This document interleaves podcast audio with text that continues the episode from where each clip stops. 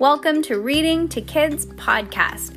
I'm your host, Jenna, And I'm your host, Peyton. and we're here to read to you or with you. We know that sometimes moms and dads don't always have the time or the motivation to read to their kids each night, and we know how important it is. So, on those nights that you're not in the mood, we're going to do it for you. Can't wait to read with you. Good job, Peyton. High five.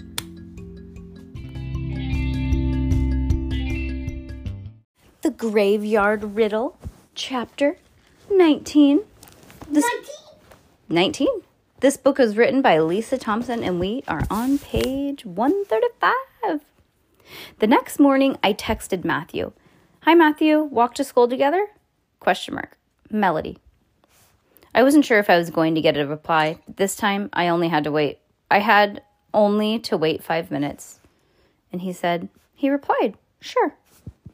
We both came out of our houses at the same time and met at the end of the driveway. Matthew looked anxious, I thought. We started walking to school.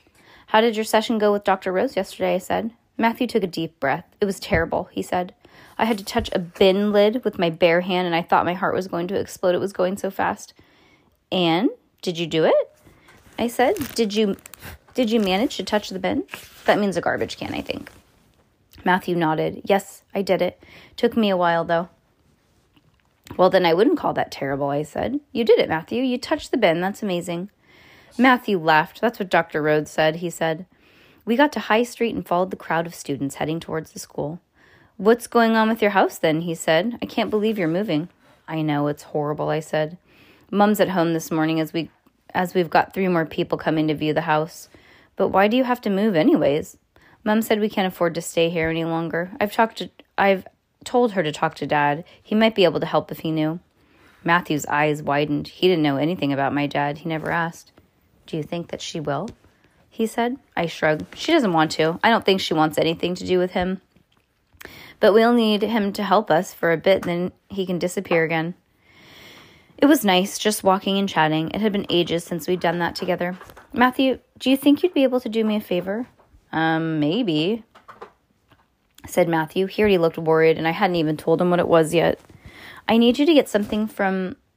I need to get something from Mr. Charles' house, I said. Oh, so. Oh, boy. Whoa, yeah, I gotta blend that. Peyton's doing her makeup, and she just showed me before she blended it. Why? He said. That's the thing, he said. She's I said, I can't say why. All I can say is that it's very important. Suddenly there was a skidding noise behind us and some tiny stones on the back of my legs. Ouch, I said. I turned around. It was Jake. I let out a groan. Ugh. What's very important, he said. Jake, this is a private conversation, I said. Melody was just asking for my help, but she can't say why. Matthew said, and I glared at him. Help with what? said Jake. They both waited for an answer. What's what's the matter with the matter of deception? I said. Jake grinned and jumped off his bike and began walking beside us. That sounds interesting, he said. He seemed much more cheerful than he had yesterday um, after baseball. Ooh, much better, yes. But it's a little bit too much though, babe. I would do much less. I would actually I would I would wipe it off and start over. Yeah, it's too much, honey. Um sorry, I'm trying to help Peyton with her makeup. Um Jake grinned and jumped off his bike and began walking. That sounds interesting, he said. I need to get something from Mr. Charles' house without him knowing, I said, and I need some help, someone to help me do it. Okay, and what are you getting? said Jake. Yeah, you've got to at least tell us what it is, said Matthew. I gripped the strap of my school bag hard. I had to be really careful here. I can't, I said. You've got to trust me. There's a really important reason. It's a matter of life and death. I stopped. It's a matter of life and death. I stopped. I'd already said too much. What? said Matthew. That's ridiculous, Melody. No way. I waited for Jake to say something similar, but he didn't. What exactly do you need us to do? he said instead. After school, I'm going to knock on Mr. Charles's house and pretend I've just popped in so that Teddy could see Frankie. Okay, and where do we come in? said Jake. We? said Matthew. You need to be you need to be in Matthew's garden, I said. You need to create a diversion to get Mr. Charles, Teddy, and Casey outside once they're out, and keep them distracted for as long as you can. While I try and find what I what I need to find. Matthew didn't look very happy, but Jake was grinning. I've got an idea of what we could do, he said. Don't worry, Melody. Jake is on the case. See you later. He sped off on his bike, leaving a cloud of dust behind him. Sorry, Melody, if you can't tell us anything about it, I, then I won't do it, said Matthew. I stopped and turned to face him. Do you know what, Matthew? I said. Would it really hurt you to help me out for once in your life? You're you're meant to be my friend, but Jake is being a better friend than you are. At least Jake says that he what he thinks to my face and not behind my back. Matthew looked like I had slapped him. What do you mean? he said. Jake told me you thought I was exhausting, he said. Remember now? I half hoped that he, Jake had made it up, but he but seeing Matthew's face turn up a shade of pink told me that I that it was true, and I stormed off. Yeah, Matthew's a little hmm. I, I don't know. That kid's a. Yeah. I don't think he's a really great friend. No. Mm-hmm. What? I think. Yep. Okay. Matthew found me at lunchtime, sitting on my own on the little mound of grass behind the computer block. Hi, he said. Hi, I said, not looking up at him. I saw his feet moving left and right. He was nervous.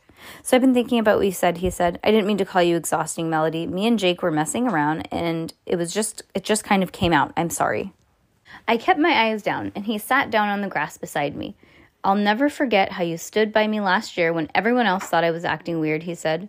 I don't want to see you get into trouble. What are you getting from Mr. Charles's house? Is it is is it to do with you not wanting to move? I shook my head. Okay then, is it something to do with your dad? No, it has nothing to do with him. I'm just helping a friend, I said. He needs somewhere to stay for a bit. Matthew frowned. And you think he can stay at Mr. Charles's house? he said. His mouth fell open. Hang on a minute. You think you can, that he can stay at number one? You're trying to get the key. I sighed. Everyone knew that Mr. Charles had the key. He'd guessed it straight away. Yes, but you but I can't tell you anything more than that, okay? It it's really really important that this is just kept between us. You can't tell even Jake. Matthew didn't look too happy, but he nodded. I think J- Jake has got enough on his mind anyway, he said. Mr. Jenkins caught him running in a corridor, and now he's got to spend every break time for a week clearing the sports cupboard. That punishment was way beyond the crime. For anyone else, turning running the corridor just meant a negative mark against your name. He needs to tell somebody, I said. He'll he's being bullied by a teacher. I know, said Matthew. I said I said that he should talk to his parents, but he refuses. The bell went for the end of the lunch, and I stood and picked up my bag, and we began to walk to class. So will you help me? I said. Matthew sighed. Okay, I'll help you. Give me he gave me a little smile. Things are definitely never boring with you around Melody. Aw, that's cute, he said. On the way home from school, Matthew, Jake, and I set out a plan. You two need to be ready in Matthew's garden, I said. I'll go to Mr. Charles's house at 4:30 p.m. with Frankie. Assuming he's in approximately 4:35, I want you to make a distraction of some kind, something that will get Mr. Charles, Casey, and Teddy outside to see what's going on. Then you need to keep him there for as long as possible. No problem at all, said Jake, grinning. How are we going to do that, though? said Matthew. Jake patted him on the shoulder, and Matthew flinched. Matthew, he did not like being touched. Don't you worry, Matty boy. I told you I got an idea, he said. I'll see you later. He threw a leg over his bike and bumped down the road, and he sped off. When I got home, I saw that Mum had left a note saying that she'd gone to the supermarket to pick up a few things. I just expect. I noticed that most of the cheese had gone. I looked at the clock. 3:45, just enough time to take Hal some food. Enough time to take Hal some food. I put a few things in a bag, including some blueberry muffins that Mum had brought home from the cafe. I got Frankie and we hurried through the alley to the graveyard and then made our way to the plague house. Hal, I brought you some food. I've got to be quick because I stopped. Hal was curled up on his blanket. Hal, I said, are you asleep? There wasn't any answer. Hal, very slowly, I walked over. At first, I thought something terrible might have happened. By maybe Mr. Stone had found him. Relief washed over me when I felt his when I saw Hal's back rise and fall with breaths. I peered over his shoulder. His eyes were wide open, and he was just staring at a dirty brick wall. He was wearing the black watch on his wrist, cradling it with his other hand. Hal, what's the matter? Are you ill? I said. Frankie sniffed the back and nudged him with his nose, but Hal didn't move. I let go of Frankie's leash and sat down beside the blanket and fell on his hand. It was it was icy cold. I pulled the other blanket over him and took out a carton of juice from my bag, piercing the hole with a straw. Here, drink this, I said. I prodded the, I prodded the straw against his lips, blinking a few times. He blinked a few times, but continued to stare at nothing. I put the drink down. I've got you some food, I said, trying to make my voice light. Fruit, cereal bars. Oh, and here's um, some homemade blueberry muffins, too, and it's organic.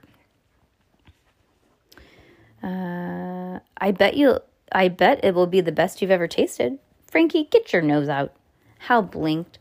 Frankie could smell the food, but he was sniffing, snuffling his face into the bag. Frankie, that's Hal's food, not yours. Get off. I pulled on his collar, but Frankie managed to get a hold of the cereal, cereal bar at the bottom of the bag. He snatched it with his front teeth and ran to the corner of the room. No, Frankie, give it back, you silly dog. It's got a wrapper on it. I ran over and cornered him. His dark brown eyes twinkled at me as he had the cereal bar in his mouth, like a juicy bone. His tail was wagging madly. It's not a game. Drop it. Drop it now, I said. I heard movement behind me. Hal was sitting up watching. Frankie saw that my attention was somewhere else and suddenly darted to one side. I dived towards him, grabbing his collar, and he dropped the cereal ball on the bar on the floor, and I picked it up by the corner of the wrapper. It was dripping with stringy saliva. I don't think you want this anymore, I said, turning back to Hal. How's it going with the key? he said. His voice was like a whisper. I've got a plan to get it right now. I just want to bring you something to eat first, I said. I sat down and took a blueberry muffin over. Here, this might make you feel better, I said. Hal took the muffin and stared at his head. He took a tiny bite and then another. Hal, I said, are you okay? He stopped eating, but he didn't look up. Then he shook his head slowly. I think I'm in trouble, he said. I think, I think I've been abandoned. What do you mean? I said. Abandoned by who? My team. They still haven't made contact. I think I'm on my own. But M18 wouldn't let you down. I'm sure they're working around the clock to get everything back online. They'll have it up and running in no time. You'll see. Hal shook his head. A terrible thought occurred. Hal shook his head. A terrible thought occurred to me, and I gasped. You don't think M18, you don't think M18 are using you as bait, I said. Hal looked up at me, frowning. Bait, he said. His voice was very quiet. What do you mean? Well, maybe they stopped contact with you on purpose. Maybe they want you to stay here and try to lure Mr. Stone in. He thought about it for a second. I don't know what's going on anymore, he said. I'm so tired, Melody Bird. I feel a tightness. I felt a tightness in my throat. I put my hand on his shoulder and squeezed tightly. We'll get you out of this house and everything will be, be better, okay? I said. I'm going to go and get that key right now. I stood up and Hal smiled at me. Thank you, he said. I was just about to go when I spotted a folded piece of paper. I